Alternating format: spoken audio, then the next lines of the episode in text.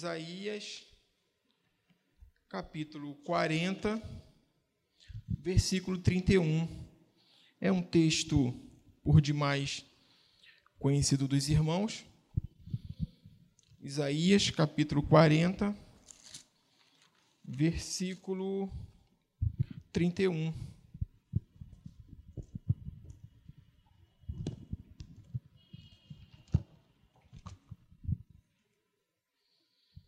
Eu perdi a minha o meu roteiro, mas tudo bem. Isso acontece. É, diz assim: Mas os que esperam no Senhor renovarão as suas forças. Sobem com asas como águia, correm e não se cansam, caminham e não se fatigam. Querido Deus e Pai, em nome de Jesus, muito obrigado pelo privilégio e oportunidade de estar aqui nessa noite com, com os meus irmãos e poder compartilhar um pouco da porção da tua palavra. E que o Senhor possa falar conosco, é, nos orientando, nos exortando, nos renovando, nos fortalecendo. Senhor, tu sabe quais as nossas necessidades e demandas. Por isso te pedimos que fale conosco, apesar de mim. Em nome de Jesus. Amém. Os irmãos podem se assentar.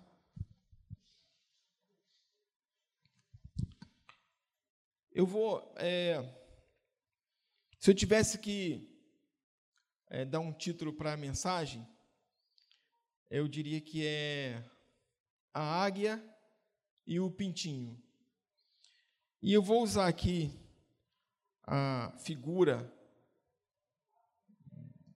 da águia e, e a partir dela, de, das suas características e qualidades, a gente vai fazer uma, uma analogia, uma, uma comparação é, com algumas características e qualidades desse animal e que a gente pode, em certa medida, aplicar na nossa vida. Primeiro que, é, rapidamente, é, a, águia é uma, a águia é um animal que ele tem um caráter simbólico muito forte. Alguns países têm na sua bandeira a imagem da águia, por exemplo, os Estados Unidos. A própria nota de um dólar também tem é, a imagem de uma águia. É muito comum você ter bra... Bra... É, brasões com o símbolo da águia. A águia ela nos remete à a, a, a ideia de conquista, de realeza, de triunfo. Por exemplo, o Império Bizantino tinha como símbolo uma águia, o Império Grego, os celtas, os romanos. E existem os. os é, o nome em inglês eu não sei falar muito bem, mas é o coaching, que dá um treinamento sobre é, motivacionais, e eles usam muito a figura é, da águia. E a própria Bíblia, ela faz referência em muitas circunstâncias é, à águia. Por que ela faz? E por que muitos pastores, muitos conferencistas usam a águia? E por que ela aparece mais de 30 vezes na Bíblia? Porque na Palestina há muito tempo atrás, era muito comum, havia uma incidência, uma incidência desse animal muito grande. Daí ele servir de referência. E se nós pararmos pra, atentamente para os versículos bíblicos, veja que sempre que ele quer fazer uma comparação exaltando os teus méritos, a tua força, as tuas conquistas, ele faz referência à águia. Por exemplo, esse próprio versículo de Isaías. Ele diz que os que esperam no Senhor renovarão as suas forças, subirão com asas como águia, correrão e não se cansarão, caminharão e não se fatigarão. Então a Bíblia ela tem inúmeros versículos, sobretudo no Antigo Testamento, em que ela faz menção a esse animal. E eu queria compartilhar com os irmãos quatro, vou tentar quatro, se, se o tempo der quatro características ou qualidades que esse animal tem, e é importante que existe muita coisa que se fala desse animal que alguns autores e alguns pastores não gostam, eles acham que é, é mito. Por exemplo, de que a águia vive 70 anos e quando ela está na metade da sua vida, ela sobe para o alto de um penhasco e já o bico grande, as unhas, as garras já curvas e, as, e a sua pele já não sem vigor, ela sobe para o alto do penhasco e, devido à quantidade muito grande de sódio no seu bico, ela bate com o bico na pedra inúmeras vezes até sangrar, o bico cai. Depois que o bico cresce, ela vai e tira as garras. Depois que as garras caem, ela tira as suas penas e volta e vive mais 35 anos. Não há comprovação científica disso. Alguns autores dizem que isso é lenda.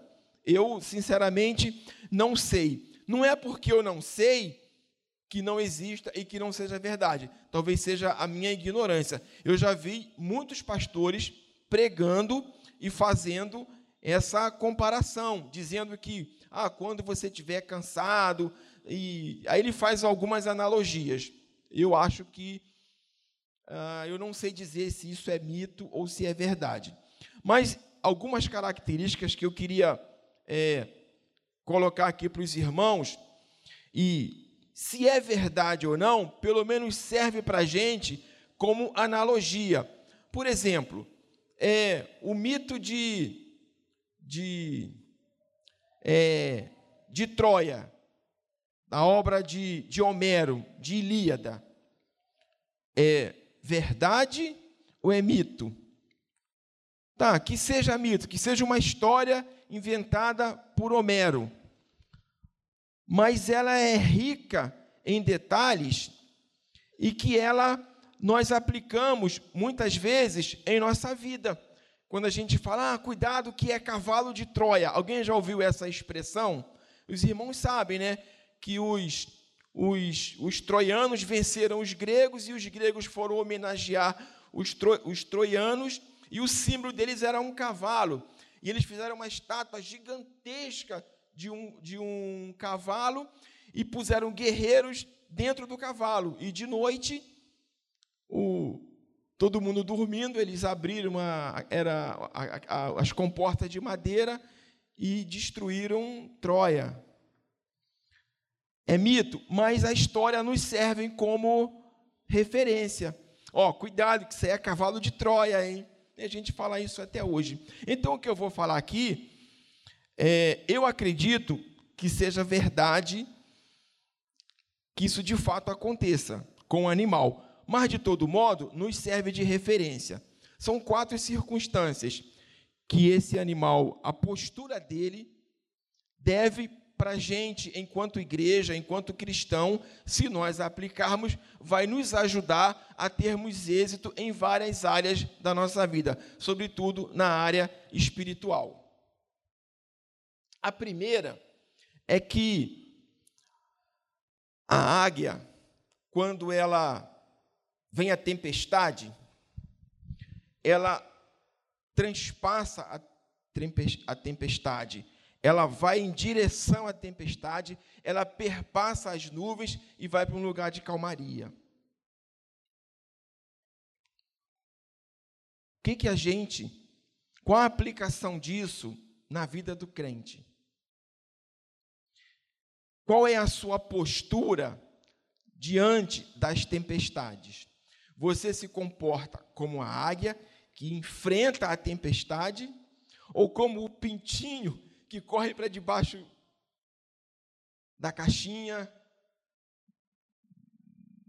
das asas da sua mãe, se esconde com medo do trovão. Como é que você se comporta? Você enfrenta com altivez, com galhardia, olhando para o alto? Ou você fica achando culpados para os teus reveses? Porque é muito mais fácil você colocar a culpa nos outros por aquilo que acontece com você do que você enfrentar os problemas. Então, qual é a lição que a gente prende? Na hora da tempestade, voa alto. Vai em direção às nuvens. Sobe para o lugar mais alto. Estão entendendo? O subir para o lugar mais alto. Dobra o teu joelho, ora, busca o Senhor, clama, chora aos pés do Senhor. Isso é o subir do crente. Ao invés de ficar culpando o governo, a política, ficar culpando o pastor, ficar culpando a liderança da igreja, ficar culpando o parente, o amigo, o irmão, ficar culpando os outros e se lamentando com aquele aspecto de abatido, de derrotado. O que, que a gente deve fazer? Como diz a canção, e quando a alma está abatida, busco sempre aquela rocha que é mais forte que eu. Eu busco ao Senhor. Eu me refugio no Senhor. Eu busco lugares altos. Amém, irmão? Esse é um, uma característica, uma qualidade da qual nós devemos transportar para a nossa vida. A outra é que o predador da águia é o côndor. Ele é uma das aves mais pesadas que tem. E o que acontece quando o côndor, ela vai, o côndor, ele, ela vai em direção à águia. A águia, ela escolhe o território em que ela vai lutar. O que, que ela faz? Ela voa alto. O côndor vai atrás dela. Só que chega uma hora que ele não aguenta mais subir. Porque você está, porque ela está em lugares altos, que só ela alcança. Na vida do crente, quando vem as lutas e a perseguição, e o predador natural do crente, que é Satanás, querendo te tragar, o que você faz? Voa alto. Não vai disputar carniça com ele não vai lutar no território dele, vai para o teu território, e o teu território é o alto. E lá ele não te alcança, lá ele não chega perto de você, porque você está voando para lugares altos, onde só aquele que tem a marca de Jesus Cristo alcança. Você vai para perto de Deus você vai para a presença do Senhor, você vai buscar o Senhor, você vai clamar ao Senhor, dobrar os teus joelhos, virar a noite orando, lutando com o diabo no teu território e não no território dele. E aí, Deus te abençoa, Deus te renova, Deus te dá forças, e aí você voa com asas como águia, porque o Senhor te renova. Você corre e não cansa, caminha e não se fatiga, apesar das lutas e das dificuldades, apesar de muitas vezes assim nós nos sentirmos cansados. Depois de um dia de trabalho exaustivos, com lutas, decepções, você tem que chegar em casa, tomar um banho, se arrumar, vir quinta-feira para uma igreja. Às vezes o cansaço bate, a preguiça bate, mas é você espera no Senhor e Ele renova as tuas forças. E você luta em lugares altos. Não lute em lugares baixos. Não lute em lugares onde há carniças, comida putrefata. Lute em lugares altos na presença do Senhor. O terceiro, a águia ela prepara o ninho para o seu filhote. E chega um determinado momento que ele tem que dar o voo inaugural dele. Eu ia até fazer um, um exemplo de, de voo aqui, mas umas hérnias ignais estão me incomodando, e aí eu não vou fazer. E aí o que, que a águia mãe faz? Ela começa a tirar os gravetos, ela vai tornando o ambiente do filhote desconfortável. Ela está avisando, ó, a qualquer hora dessa, você vai ter que dar o seu voo. Fique esperta, fique esperto. E até que um belo dia ele chega lá e joga o filhote do ninho do seu voo. E ele começa a descer, descer, e ela vai junto. Vai junto, vai junto. Até eu vou. Vai junto, vai junto. Até é, ele parar de cair, bater as asas, bater, bater as suas asas e subir. Caso ele não consiga subir, a águia mãe pega ele de volta, leva para o ninho, e ele sabe que a qualquer hora ele vai ter que dar o voo dele. O que que ela está dizendo para ele? Que é hora de crescer, é hora de maturidade, é hora de andar sozinho. O que que essa hipérbole serve para nós? Que é hora de crescermos espiritualmente. É hora de adquirirmos maturidade espiritual. É hora de aprendermos a andar sozinho, a darmos os nossos passos. Eu não posso ser dependente espiritual da minha esposa. Eu não posso ser dependente espiritual do meu marido. Eu não posso ser dependente espiritual do meu pai. Porque a salvação, ela é individual. Você vai prestar contas com Deus. Eu não vou prestar conta de você, eu vou prestar conta de mim. O pastor não vai prestar conta de mim, vai prestar conta dele. Pastor, me dá uma moral lá. João, o que eu tinha que fazer, agora é você e você. Então, irmãos, é hora de nós crescermos. Não só espiritual, mas também na nossa vida, de um modo geral. É hora de nós homens amadurecermos, como filho, como pai, profissionalmente. É hora de nós tomarmos atitudes parar de ficar se lamentando, culpando os outros, achando defeito em A, B, C e D. A, a igreja precisa de maturidade, de voar com as suas asas.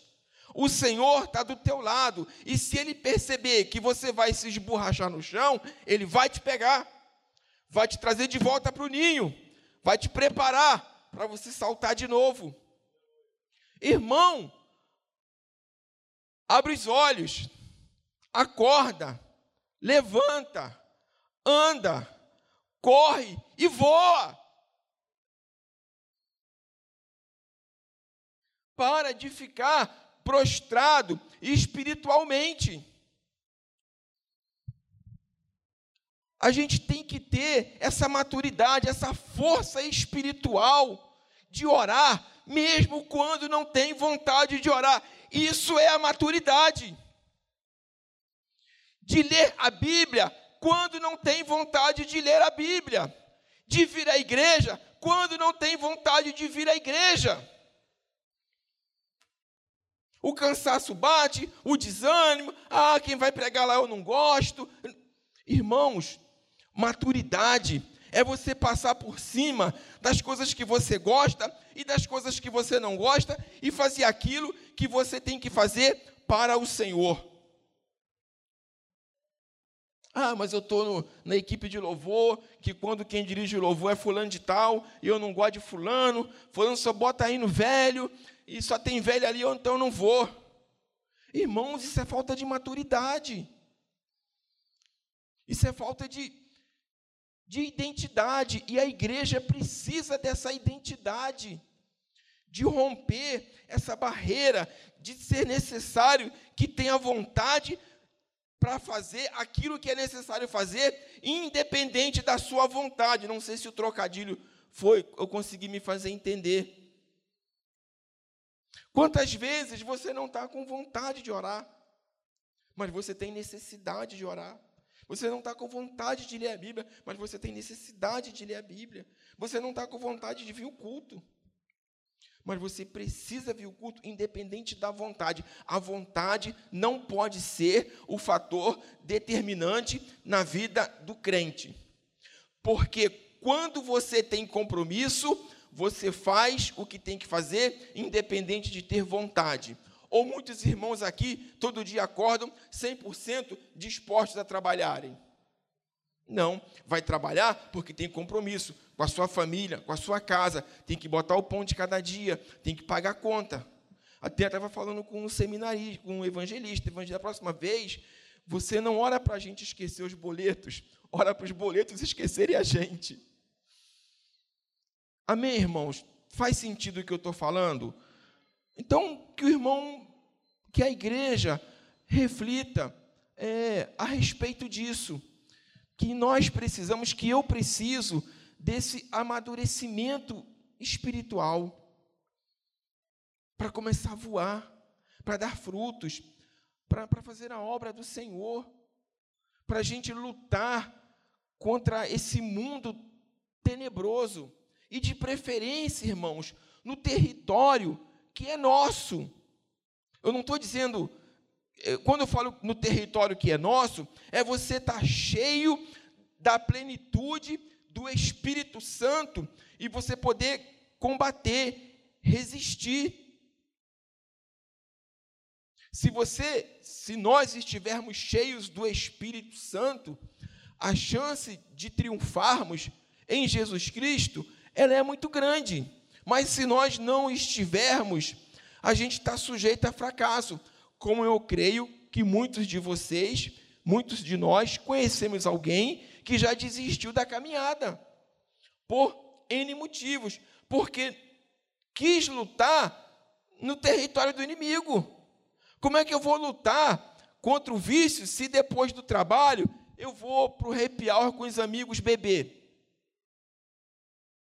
Como é que eu vou lutar se eu é, ando na roda com com os escarnecedores? Como que eu vou vencer se eu não medito na palavra dia e noite?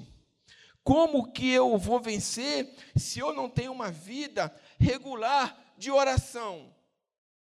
Então, se eu ler a palavra, se eu me distancio do mal, se eu busco a Deus, se eu oro, eu subo na presença de Deus e o Senhor me dá vitória. Então, irmãos, para concluir nessa noite, apesar do cansaço, da fadiga, do desânimo, irmãos, espere no Senhor. Confie no Senhor. Eu creio que Deus ele tem vitória para a sua vida. Eu creio que Deus tem um propósito para a sua vida você não veio aqui nessa noite, você não vem regularmente à igreja ao longo da sua vida por casualidade. Você vem porque Deus tem um propósito na tua vida. E Ele está te usando e quer usar você ainda mais. Porque Deus, Ele viu em você oportunidade.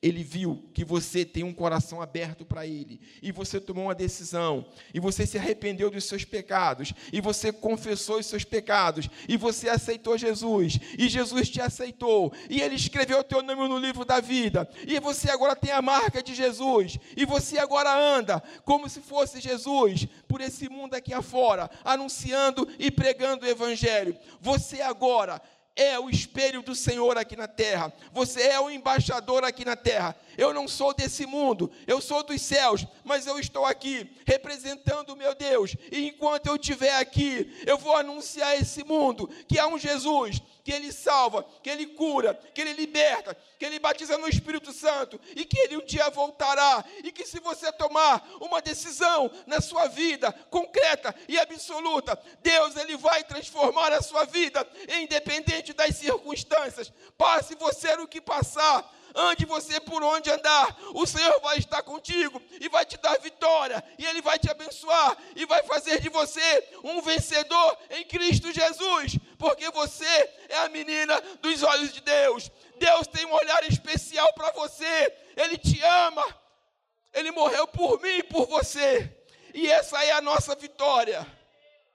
e não espere a vontade chegar, não espere as circunstâncias próprias, mais adequadas. Esteja você passando pelo que estiver passando. Comece a buscar o Senhor agora. Comece a clamar ao Senhor agora. E isso vai fazer uma diferença na tua vida.